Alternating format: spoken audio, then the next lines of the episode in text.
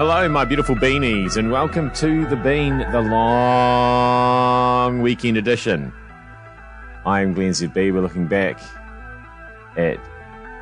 Did I say that we're first with yesterday's news? I can't remember now. I spent too long saying long. Oh my god, this introduction has gone on so long. Uh, There won't be any time left to play any audio. Anyway, uh, we're looking back at Monday, Sunday, Saturday. And um, on one of those days, we discussed uh, the fact that we're using out- outdated medical equipment in our hospitals. That sounds good, doesn't it? Uh, Jack Tame uh, claims that the gun violence uh, isn't due to a failed buyback situation. Chiefs on their way to the final. They just got one little hurdle left. And um, and then Lotto, we get to have three draws a week now. That's awesome, isn't it? But before any of that, uh, uh, youth mental health. It's a disaster. John Kirwan, Sir John Kirwan, wants to do something about it. Look, why is this so important? Well, I think if we've got one of the worst, um, you know, mental health stats in the OECD, I, I personally believe it's important to look at the problem differently. Five years ago, I woke up and, and felt that I'd failed because I'd been the face of it for, for many years. Now, I don't don't worry about failure. I think failure is one of our best teachers. But I decided that we needed to look at the problem differently. So I facilitated for a year and um, with child psychiatrists, psychologists, headmasters, normal teachers, marketing people, people from different areas of, of uh, life. We also looked around the world for programs that might help our children. So the first the first thing that was interesting, Francesca, was the first point is where do you put the education? Do you put it in primary schools or secondary schools? And everyone was unanimous in saying by the time our tamariki get to secondary school, they need the tools. So um, three things came out of it. Don't put any more pressure on uh, on the on the teachers and the schools from a human resource and financial point of view. Um, so we created coaches that go into school and upskill the teachers to teach it. The second thing is it has to be curriculum based. So it has to be solid, curriculum based. and has to be able to be easily implemented. The third thing that we that we came up with needs to be co-designed because what might work in Mangere might not work in Invercargill, might not work in Tauranga, might not work in Northland. Man, um, it's Sir John Kirwan. He seems to be taking a lot of responsibility for the youth mental health crisis. Was he? Ba- he was basically saying there that the crisis is so bad it's giving him a mental health crisis. Is that what it was? I don't think it's all his fault. But um, it's good that he's taking action. That's for sure. He's trying to make something happen. Somebody is. Um, I mean, we're under resourced all across the medical system, aren't we? Apparently, all our gear is out of date now as well. awesome. What kind of equipment are we talking about here? Um, when we talk about medical devices, there's actually quite a big scope. So we can be talking about things like PPE, so gloves and gowns, um, right through to the other end of the spectrum where you're talking about multi million dollar MRI machines or very complex surgical equipment. So right. a, a very big scope, yeah. I Right, think e- everything from disposables to uh, the right. top of the line sort of equipment. What is Yeah, wrong? What is wrong with the way we procure buy this stuff? Um, I mean, I, I think it's probably important to say that, you know, this isn't really a conversation about medical devices and equipment being outdated. This is really about clinicians wanting the best health outcomes for their patients. Um, that sounds really bad. It also sounded really bad how she kept saying it's a big scope when they're talking about medical equipment. There's uh, procedures, you know, that I might have to have done in the future, and I'd prefer a smaller scope. I think. Just saying, presuming the newer scopes might be a bit smaller, a bit more comfortable. Um, we're uncomfortable about gun violence as well. Is this because the gun buyback was a complete failure, or not? The real benefit of the gun buyback scheme will be realised over time when gangs and criminals can no longer steal weapons that have been legally purchased by law abiding gun owners. Previously, it wasn't difficult to continuously supply a black market with military style rifles. And with no gun register, it was impossible to track anything. But now, the source has dried up.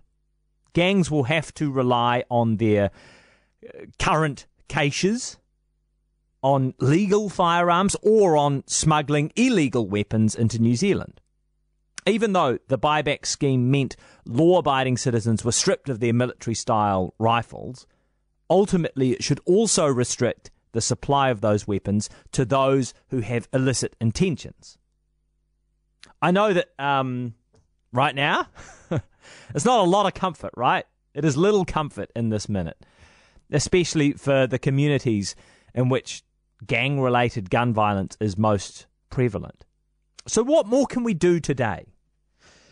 Well, ACT might have opposed the gun buyback scheme when that was introduced, but the party also wants a different law change to help with the current violence.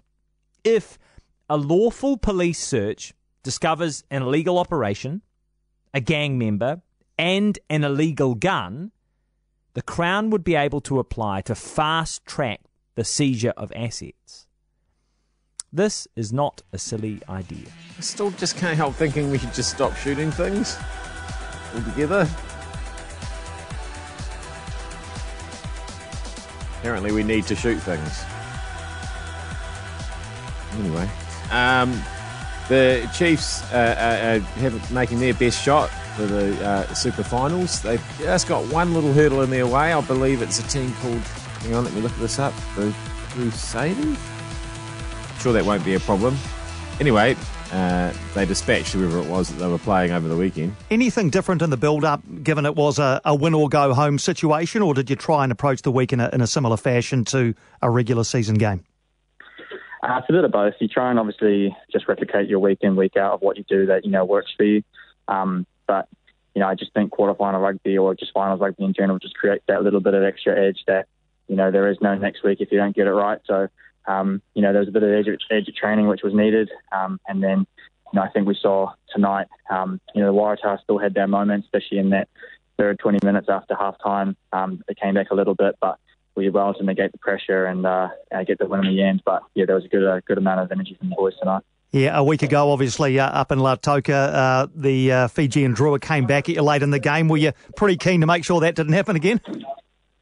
Yeah, 100%. Um, you know, I think it was actually quite good for us, obviously, that we ended up getting the win, but at the same time, understanding that the game's not over till the final whistle goes. And, um, you know, we are up by 22 points with 10 minutes to go against Fiji, and they came back and um, showed us that anything can happen, and it was awesome from then. But, um, yeah, there's probably a, a patch in that game tonight where, you know, we just, like I said, the momentum shifted a little bit in the Waratahs' favour, and uh, we just had to hold on. Yes, so that was a I saw a bit of that game, and I saw that bit of that game he was talking about there, where they seemed to have it all under control, and then they didn't seem to have it all under control all of a sudden.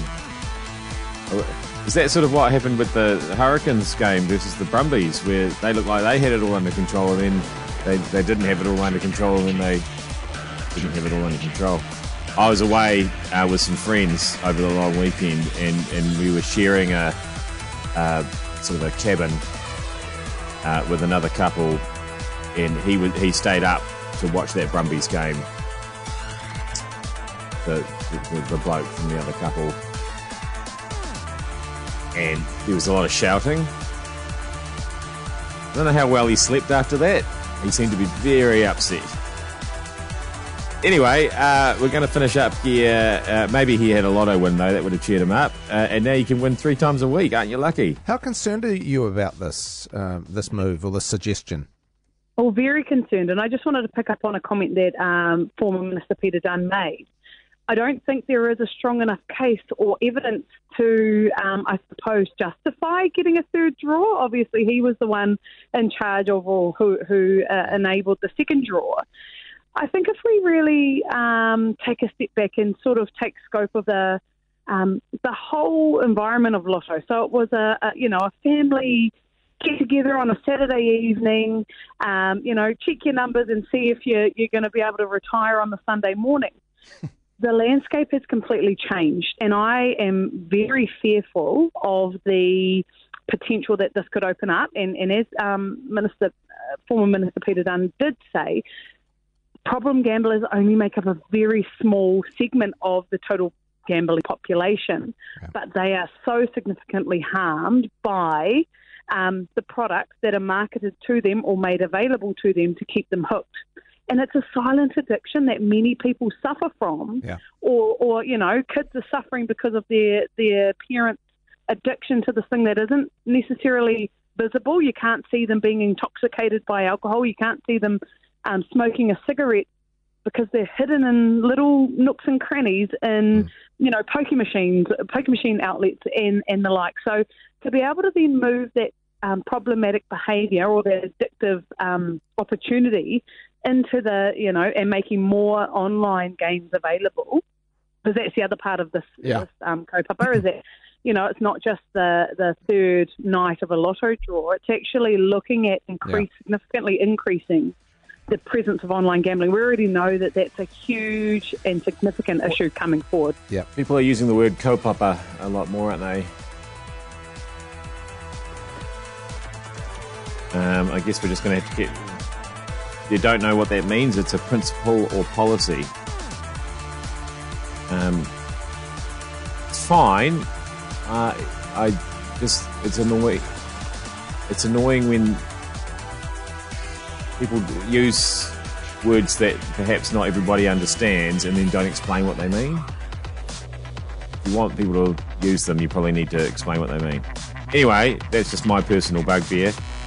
Um, but certainly uh, making gambling easier and easier and easier. It's a bit of a worry. The Messet manager, I think she's logged out of her online lotto because we've got a strict policy that we don't buy a lotto unless the prize is over 10 million. Um, and I think she was worried that if she just got a notification from a Pauanui real estate agent that there was a batch that was a bit cheaper, and by a bit cheaper I mean not very cheap at all, that she's going to then buy a ticket if it's only 9 million. So she just didn't want to go down that slippery slope. Wise woman. I'm Glenn ZB. I am not wise, but I will be back here again for another News at ZB tomorrow. See you then.